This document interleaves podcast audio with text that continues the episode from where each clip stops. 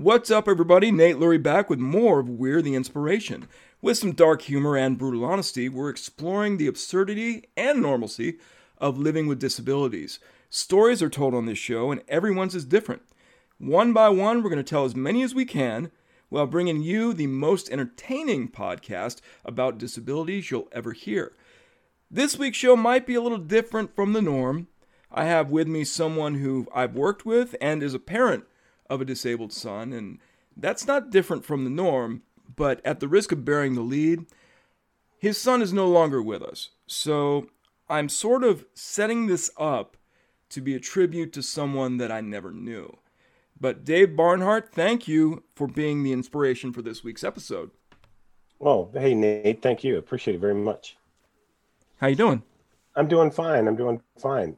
So yeah, you're right. I actually have three sons, and my oldest, Michael, has Down syndrome. I did not know that actually. Yeah, yeah, he, he does. And Michael's 30. My middle son, Andrew, is 28. He's a PhD scholar right now over in Belgium. And my youngest son, Adam, who passed away in January of 2020, he had muscular dystrophy and also some issues with uh, lung condition due to the muscular dystrophy. So that's my team. That's my pack, so to speak. See, my first question, because I didn't know Adam. So my first question was what his disability was, and you kind of already answered that. He had a uh, type 2 muscle fiber disproportion, and it falls under an umbrella of muscular dystrophy, but it's one of those things where it was very hard for any of the doctors that we went to to define. We went down to Johns Hopkins, and he was literally in the MDA clinic from when he was a very young man, a little boy, and all the way up into his teens. The interesting thing was that he had demonstrated muscular dystrophy in some ways, other ways, he did not. It was always a mystery as to what was the actual true form of muscular dystrophy had, and they really weren't able to identify it. The best thing, I guess, in those terms is that it was not the Duchenne's, so that was a good thing. Mm-hmm. But it still took its toll. But he is the strongest individual that I know. Yeah, I've had plenty of folks say, "Wow, you know, you're got to be a super strong dad to do what you do and all like that." And I've always said that all I am is the spotter because he's the one who always had to lift the weight every day. So I was just standing there at the bar, kind of spotting it for him while he just pushed that weight up every day, day in and day out. And really did so without any kind of complaint. See, as someone with a disability myself, I probably didn't look at that situation the way most people would.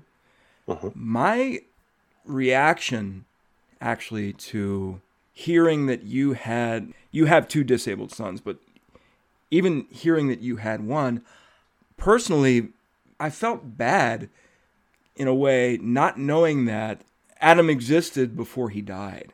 Mm. Does that make sense? No, I do. I understand. You know, while our family is, we were kind of all growing up together and, you know, how we went along the journey, we never really put that out there as the lead.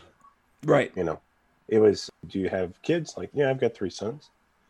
Now it would become become blatantly apparent when you show up at a picnic or something like that, but it was never the headline. Mm-hmm. Uh, wouldn't want that.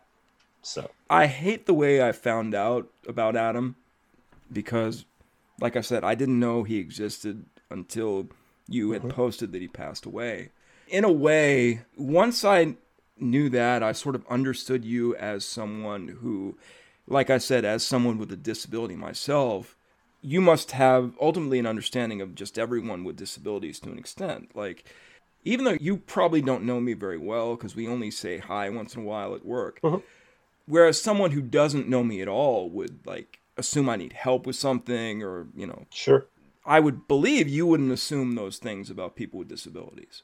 No, I would not it's one of those things where all the time that and we were involved and still are involved in a lot of different groups and organizations and recreational outlets and things like that and even going through school where their school support services were, were readily available you could take what people would say or what folks would say. It's like, boy, you got it really rough. It's really difficult. It's got to be hard because you have two sons with disabilities and all like that. And I'm like, no, really not because Michael is, like I said, he has Down syndrome, but he's a very self reliant, self sufficient individual.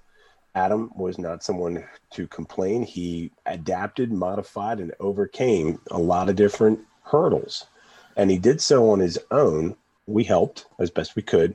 But there are so many other people out there who are dealing with a lot of different situations and issues that have far greater complexity, so much more going on and they've had to make some adaptations as well either the parents or the individual themselves or loved ones or whoever's helping them. And everybody's story is different.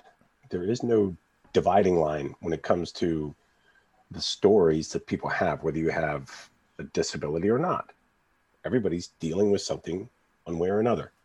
And i've always said like it was maybe a little rough and tumble but our guys they had a lot of support love around them and i'm sure other folks are dealing with situations too. You can't make an assumption. That's not a fair thing to do. Right. It's interesting to me of course i just found out about michael tonight but it's interesting to me that you have well you have three sons but you have two of them a few years apart with distinctly different disabilities. Yes. So as a parent, did Michael's disability sort of prepare you better for Adam's?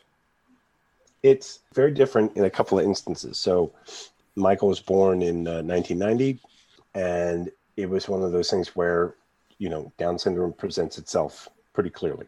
Right. And what was interesting is that we actually, uh, there were some reticence on the behalf of a pediatrician who was trying to care for Michael in his early days, who just didn't want to tell us the bad news. Mm. Like, what do you mean you want to take uh, and do a, a karyotype on his blood work and all like that? And at the time, Michael's mom was taking some genetics classes, and she said, "Are you looking for Down syndrome?" And the doctor basically said, "Well, we're just going to check things out." I'm like, okay, that sounds a little off. So we went to another pediatrician, brought Michael in as an infant, and the doctor looks down and he says, uh, "He has Down syndrome." I'm like, "Are you sure?" He goes, "Of course I'm sure." And he pointed out four or five physical things that, that were like clear markers, and I'm like, "Well, this other doctor is asking for these other tests." And he goes, "I don't need them. I can tell you this right now." So it was an early presentation that we knew about Mike's disability, and we worked our way through that 1992. Andy's born. Andrew was born with a cleft lip and palate. And that was something where Andrew is presented and he's got a cleft lip and palate. And they're like, okay, well, look, they're doing wonderful things and we can make sure that he gets great care and it'll all work out. Andy had to go through a series of surgeries. And the final surgery for him was when he turned 18 and he had to deal with that particular physical anomaly for a period of time through his life. And then 95, Adam is born. Adam just seemed when he was born early on, he just needed to be swaddled very tightly because he was kind of shaking.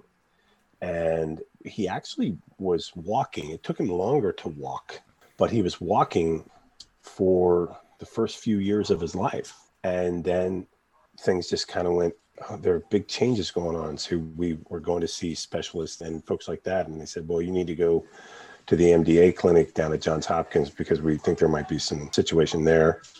And he had a muscle biopsy and it confirmed the type of muscular dystrophy that he had. Mm. So that is an exceptionally long answer to your question of no. uh, no. That's okay. Uh, long because, long answers are accepted here.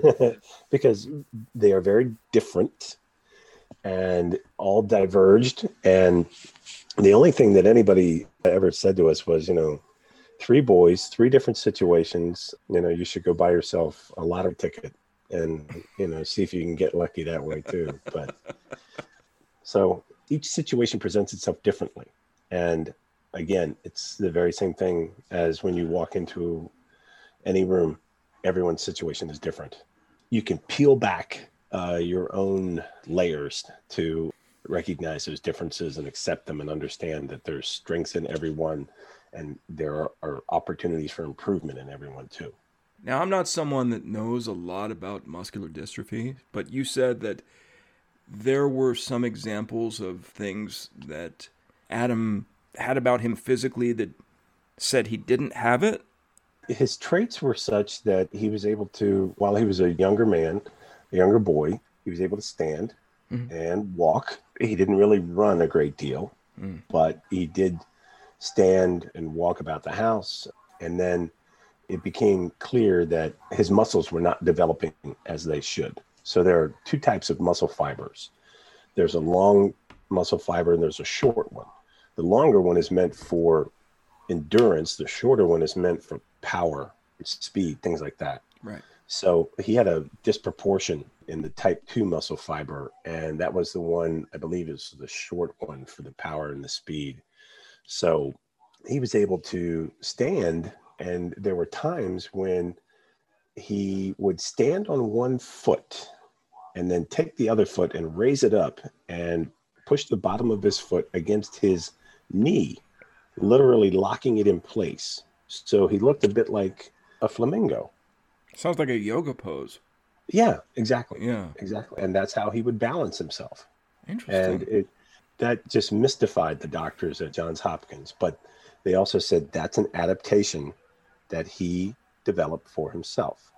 And unfortunately, too, some spinal curvature things set in on him. So he became chairbound he could transfer and, and take a few steps and move about a room if he wanted to. But mostly, if we were going to be going anywhere, we're going to be using a chair, getting where we wanted to go.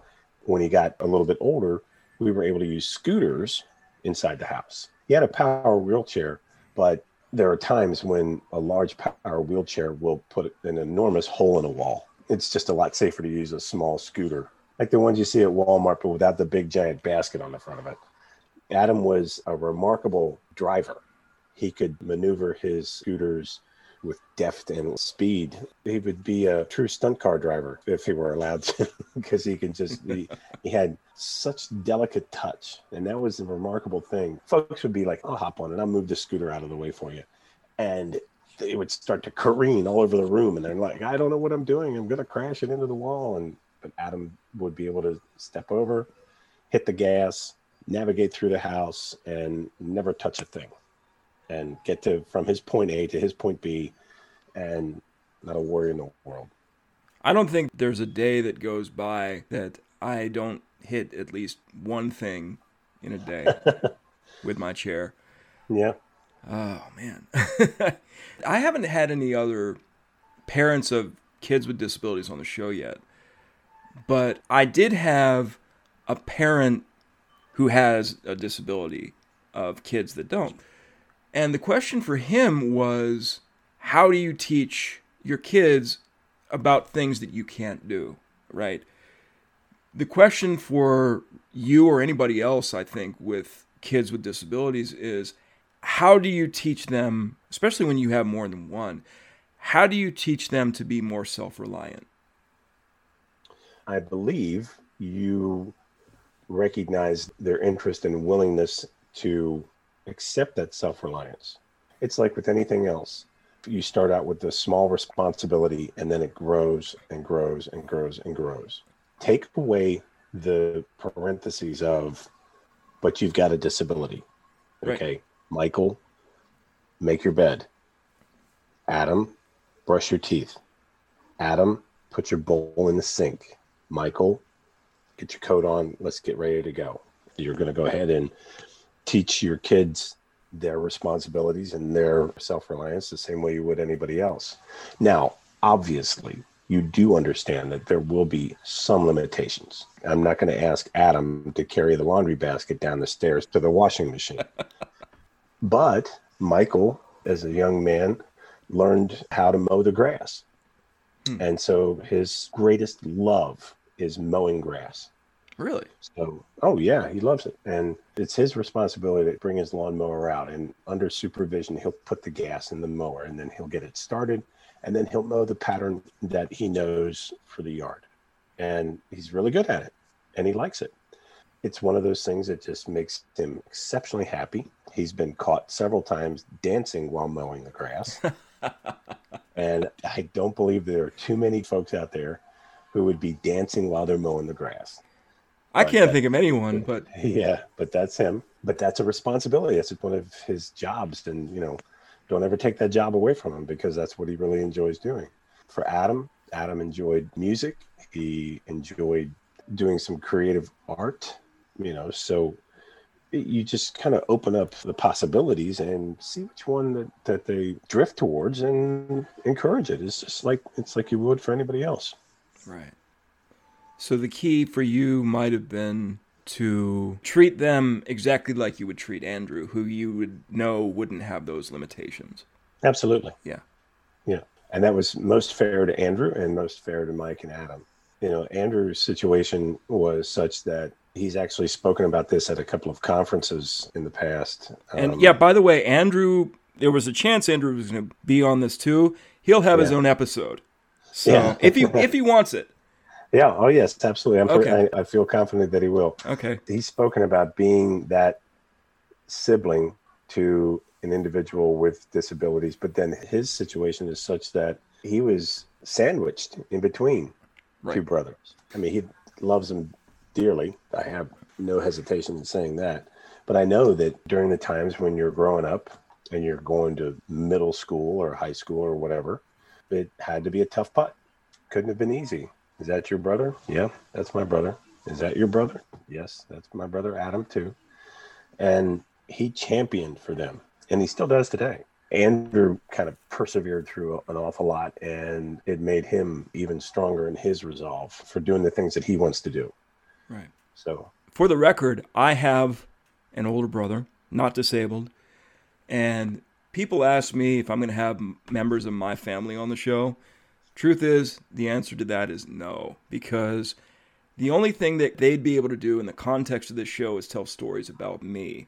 And not not that I'm worried about being embarrassed by that, but uh-huh. like I don't want that sort of vanity project podcast. Gotcha. So that's a good thing. Yeah. That's good.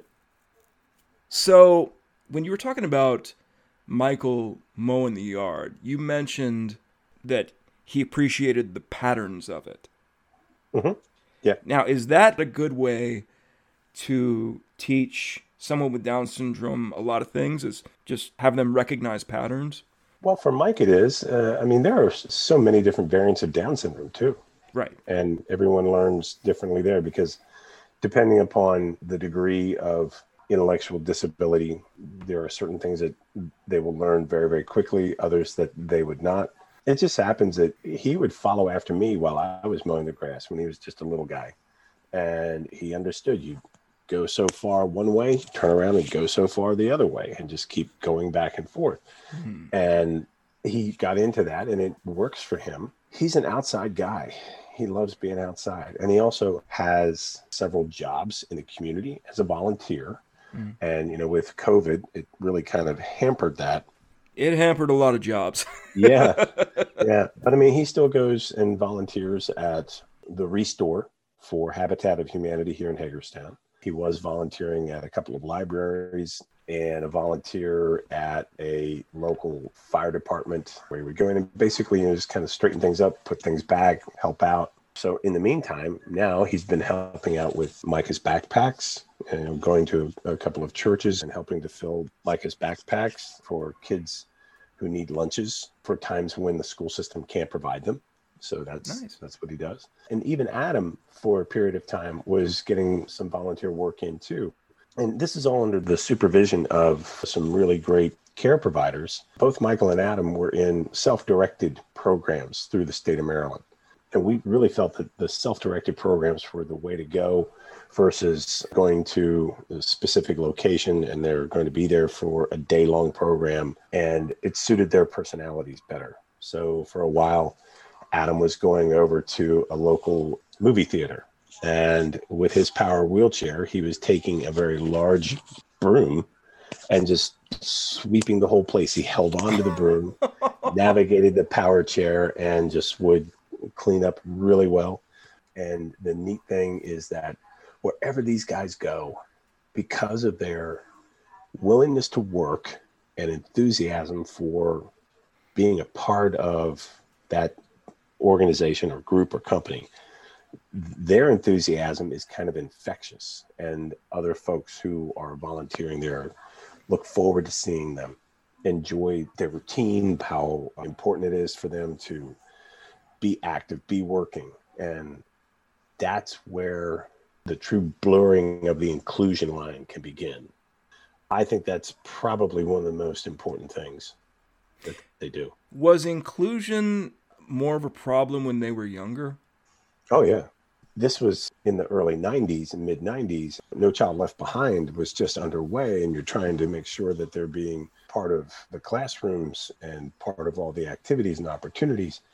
And we would have IEP meetings that would last hours with members of the school board school system and the local classroom teacher and the administrators. We had these marathon sessions because it was really important to get it right and to talk about what are the other opportunities that you can do. Adam got to participate in orchestra when he was in high school, but he played a percussion component. His was the triangle. So, and he participated, yeah, and he participated in a concert or two it's just that sort of thing. You have to try and find every outlet you can because everybody else has opportunities available to them. So, not that we gave the school system a hard time, but we made them earn their money when it came to the IEP. Um, they were very long and they would be very intense. And so, it, but it was worth it. It was necessary. Ever since you said that Adam took his power chair and mopped the floor, or you know, script or pushed the broom across the floor. I'm reminded of something that was already talked about on a previous show by a wheelchair user who we kind of shared stories about the difficulty of manipulating a vacuum. But if we if we had power chairs, that would be easier. Yeah, uh, well, in certain cases, it worked to his advantage. In others, those things can be a bit of a beast, but he did exceptionally well. His ability to adapt to whatever the situation was was really remarkable. Very much so. Did he ever use a manual wheelchair? Yes, when he was younger. Okay. Yes, for a bit. His upper body strength wasn't quite matching up to that. And if you had any kind of incline, that was going to be a bit of a difficulty we started out with scooters in the schools and uh, in the schools? Wow. Yeah. So adam would be transported to school and he would transition over into a scooter that was at the school. He would make his way around school and then transition from there to a chair to a desk. The fun thing was is that he would start to basically outrun the assistants that were working with him because he would adjust the speed on it and then hit the gas and, and just kind of take off. So there were times when the instructional assistants were running up behind him yelling, Turtle, turtle, turtle, you know, turn it down, go from rabbit to turtle. He would always kind of crank it back up to rabbit and then take off. I'm starting he, to think I really would have liked that. yeah. Well, he he and I did a, a uh, couple of 5Ks together. And I've done um, some of um, those. You know, yeah. I'm no runner. I'm, I mean, I'm a decent fast walker, and, and I can keep a pace every now and then. But I'd be you know walking pretty brisk and, and striding it out and jogging a little bit right beside him, and then he would just kind of look over at me and give me this come and get me kind of look, and then he just hit the gas and just pull way away from me. I mean, he would just take off on me. And then I would have to run up to try and catch him. I'm like, would you slow down? And he'd slow down and let me get up beside him and we'd go for a little bit further, and then he'd look at me again. It's like, I'll see you later. And he, he was yo-yoing me the whole way through. Well, here's the thing: uh, I, as someone who's done 5Ks in a wheelchair, I think you're misinterpreting it just a little bit. In a 5K, and I talked about this on the last show that I did. I used to do a lot of 5Ks, and the most fun parts of those were the downhill parts. I'm sure. Yeah. I don't know if he did them in a manual wheelchair or a power wheelchair. I don't really know how it would work in a power wheelchair, but in a manual one, you kind of have to hold back a little bit so yeah. you don't hit anybody yeah. and right you know that kind of thing because he was in his full power wheelchair the big one I see. Uh, and you can set governors to whatever but he's very intelligent young man and he was able to just adjust that governor and then you know he would hit the gas and the part of it that always got to me uh, was that he would wait for me, let me get next to him, walk with him a little bit, run with him a little bit, and then he just kind of look over at me and just while he's looking at me, literally while he's looking at me, he just would hit the gas and just drive away. So it's almost like a cartoon. Absolutely, yeah. this is backtracking a lot, but you had mentioned that when Michael was born, there were doctors that tried to tell you different things about his disability. I don't think the physician was emotionally prepared to share that news, mm-hmm. to step into a room and share that kind of news because it is very difficult to share. And especially when it's your first child. Yeah, yeah, yeah. And the doctors have emotions as well, obviously, most definitely. And sometimes those feelings can just be overwhelming. And we found a pediatrician who was very straightforward, who was very strong in his conviction to making sure Michael got the best care possible. And he held us accountable, and we held him accountable too. Um, That's fair. It was, yeah, it was a growth opportunity for everybody, including the pediatrician that we actually ended up going to, because when we first went to see the physician, he actually said, Well, your son is a mongoloid. And I'm like, Really? He goes, Yeah. That's what I said, Are you sure? He goes, I can tell you for sure. He showed us the physical markers that indicated Down syndrome. And he said, I don't need a blood test to tell me he's a mongoloid. So we kind of gathered everything up and took it all in, started looking back at family history and trying to understand you know, how did it happen and all like that. And we went for subsequent pediatric visits. And about the third visit, the doctor had mentioned again, he used the term mongoloid. Mm-hmm. And at that point, I had just enough courage to say, I really need you to stop saying that. I don't blame you. He has Down syndrome. Now, this was an older pediatrician.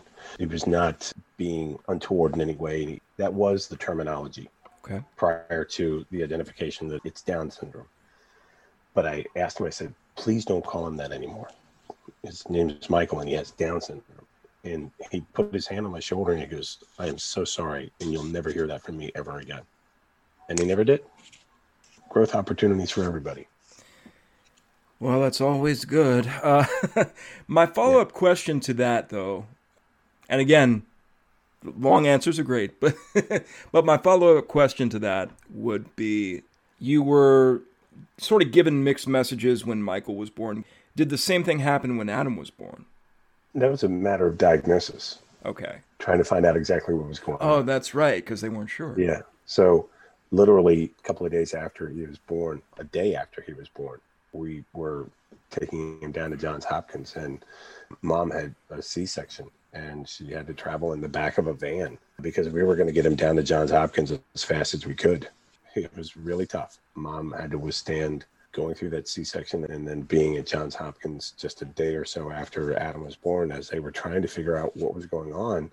And there were even questions as to did you take something or use some sort of drug or anything like that during your pregnancy? And, you know, she's answering, uh, no, no, not at all. And having to deal with that. But again, trying to get to the bottom of what was it that Adam was going to be dealing with at that point. At that point, it was just about trying to nail down a diagnosis.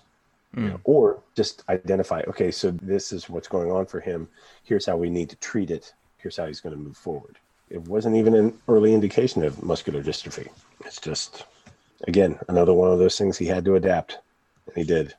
And again you know i have spina bifida and to this day i probably don't know as much about it as i should mm. for a person that has it. Right. You know? right. I know there's a gap in my spine somewhere. It's probably like lower than some but like I've said before on the show, there are people with spina bifida that can walk, and I'm not one of those people. Uh, I used to be able to move my legs, but that was taken care of by botched surgery. That's a long story. But I don't want to say I've never been unhealthy, but that's the only way I can describe it right now. As far as like, well, I had a doctor once that when I was, this was 10 years ago, I was 31. And when he asked me my age, he looks at me and he goes, You're going to make it. His exact words. And this was a doctor that I'd known most of my life because he operated on me when I was like five years old or something like that. So I don't know whether this is jumping ahead or not, but like it's weird because I never thought about as a disabled person my lifespan until that point, but I've also not really been worried about it since because he said that. You know? Mm-hmm. yeah. Yeah. You had mentioned the number of volunteer jobs that Michael held before COVID and uh, Adam had as well. Is there hope that Michael will get a job that's beyond volunteer? Well, he had one. Oh, he did. He, yeah, he did. He actually worked for a local grocery store a day or two a week, four to five hours a week. The problem was he receives SSI disability and all like that. Mm-hmm the Social Security Administration required that I would mail in at the end of each month not copies of his pay stubs, but the actual pay stubs. And what they would do is they would take whatever he had earned in his hourly wage and they would deduct it from his SSI benefit. So, in long and the short is, let's say his SSI benefit was $250 and he earned $50 for the entire month. I would have to send in this paperwork.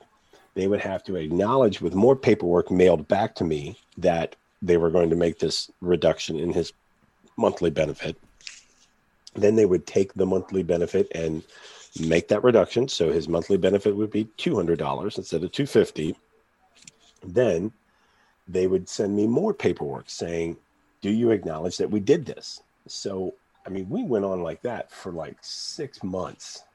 And was such a headache because you have to mail in the pay stubs themselves and then the paperwork back and forth and back and forth. We finally just said, for the five hours a week, you know, what you're getting paid, this isn't worth it.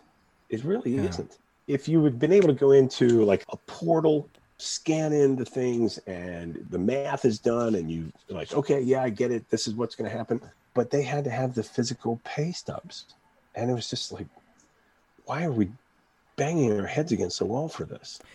And so he went back to just being a happy volunteer, and mm. that works for him, and that works for us. And he's had wonderful experiences with working in different stores, meeting all kinds of new people, just being a part of working crews. It's been a positive experience. Even the folks at the grocery store understood why we said, you know what, he enjoys being here. This whole paperwork thing is a real pain.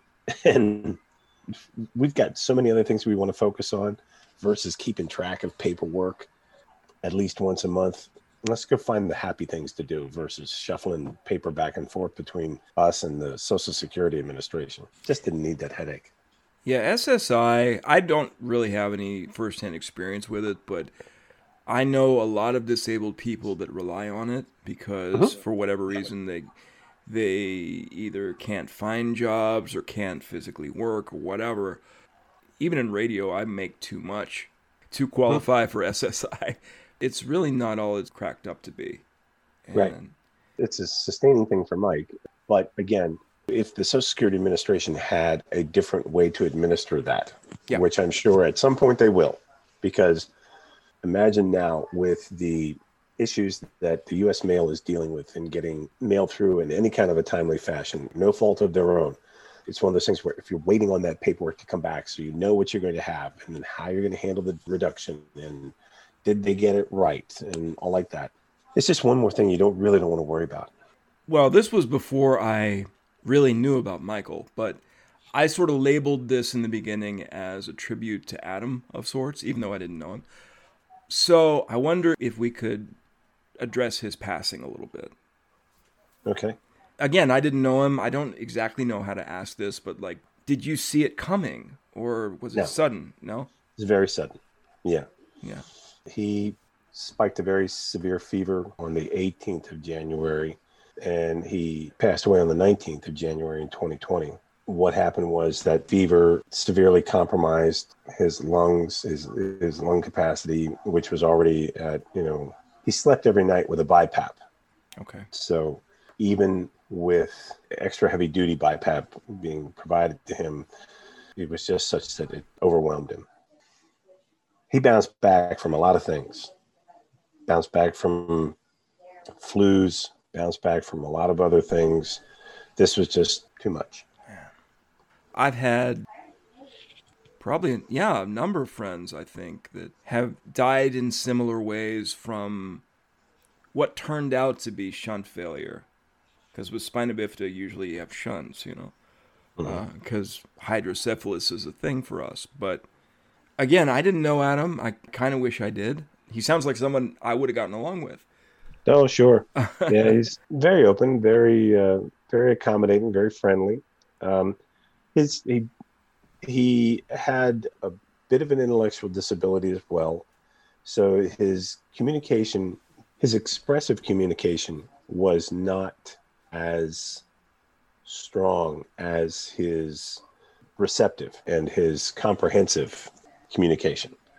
So he was very, very sharp, but his ability to go ahead and communicate what he was thinking at times was not easy for him to deliver. But we knew what Adam was thinking, what he felt, you know, what his opinion was on certain things, and what he wanted to do and how he wanted to do it. And he gave us a lot of really good examples of don't feel sorry for yourself. Don't think that you've got it so bad, mm-hmm. so to speak. And he was incredibly tough very, very strong. He had contractures in his knees and in his ankles and in his hips. And I cannot imagine what it would be like to have that kind of physical impairment on a daily basis. I mean, my knees hurt every now and then, and it's tough for me to get up out of a chair sometimes. But that's something that he had every day, every moment, all the time, and he did not complain. He would simply do what needed to be done. And we've kind of adopted a uh, an Adam Strong hashtag, our family, our extended family, and our friends. And we recognized the anniversary of his passing last week very quietly. Everyone did it on their own individually. But, you know, right. the one thing that he did like to do, he and Michael both, they went with me in the evenings to go shoot sports highlights for uh, the local newspaper. You know, we'd go out and I'd take a video camera and we'd shoot some highlights and then come back and I'd edit it and send it into the newspaper. And it wasn't anything more than that. But what was really great is that we would go to all these different high schools, little league, whatever it may be, whether it was football or soccer or lacrosse, volleyball, basketball, we went to the Hagerstown Suns on a regular basis. Those guys became like icons. yeah. We could go to these gyms and the folks that ran the front door, they recognized who the guys were. Off we went. We went in, found our spot, shoot the video. We did that for, I'm going to say, uh, close to seven years. I know that we saw hundreds and hundreds of first halves because we would have to leave at halftime so we could get back and I could edit it in time for deadline and things like that. But they enjoyed going to the games because there was interaction. Folks would come up and say hi, you'd get fist bumps, and it was really good. It was great socialization and great opportunity for them to be out and just having a night out versus another night in. And I think that's the one thing that I do miss very much. We don't have that now. Um, right. It was actually in March of 2020 when I stopped doing the video taping, but it was late in January, and Michael had asked me about going to a ball game. I really wasn't sure how we were going to do that, but we did it. It was good to do it. Just and not the same. So, no, not at all. But that's who they are. It's going to be a long, long time before I'll use the past tense. I don't think I'm going to do that.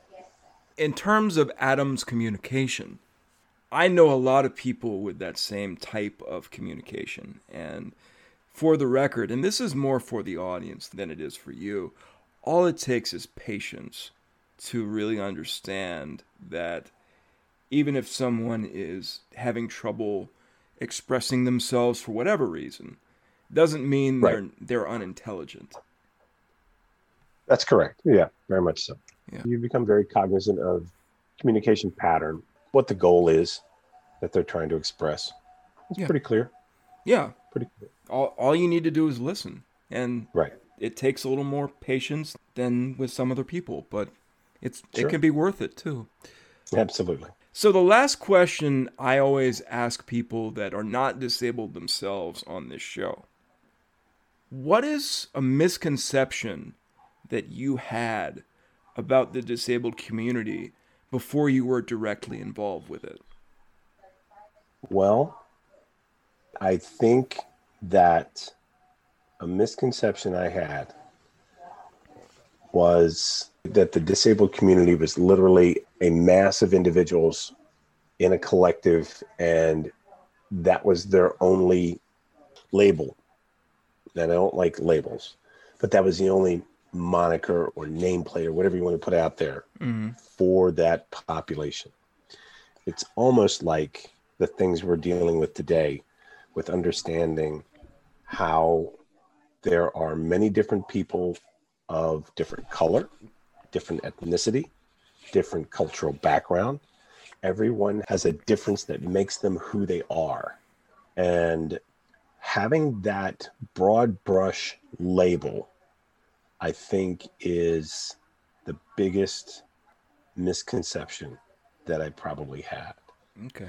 and going into the classrooms for those IEPs, going to all the different Special Olympic opportunities, just being immersed in the community, you come to find out that no, that's not a fair way to look at folks. We're not to be looking at folks based upon ethnicity and skin color and things like that. So there's no need to be looking at folks based upon whether they use a walker, a cane, a wheelchair, a sounding board to speak, or have someone who is helping them communicate what they want to buy at the grocery store.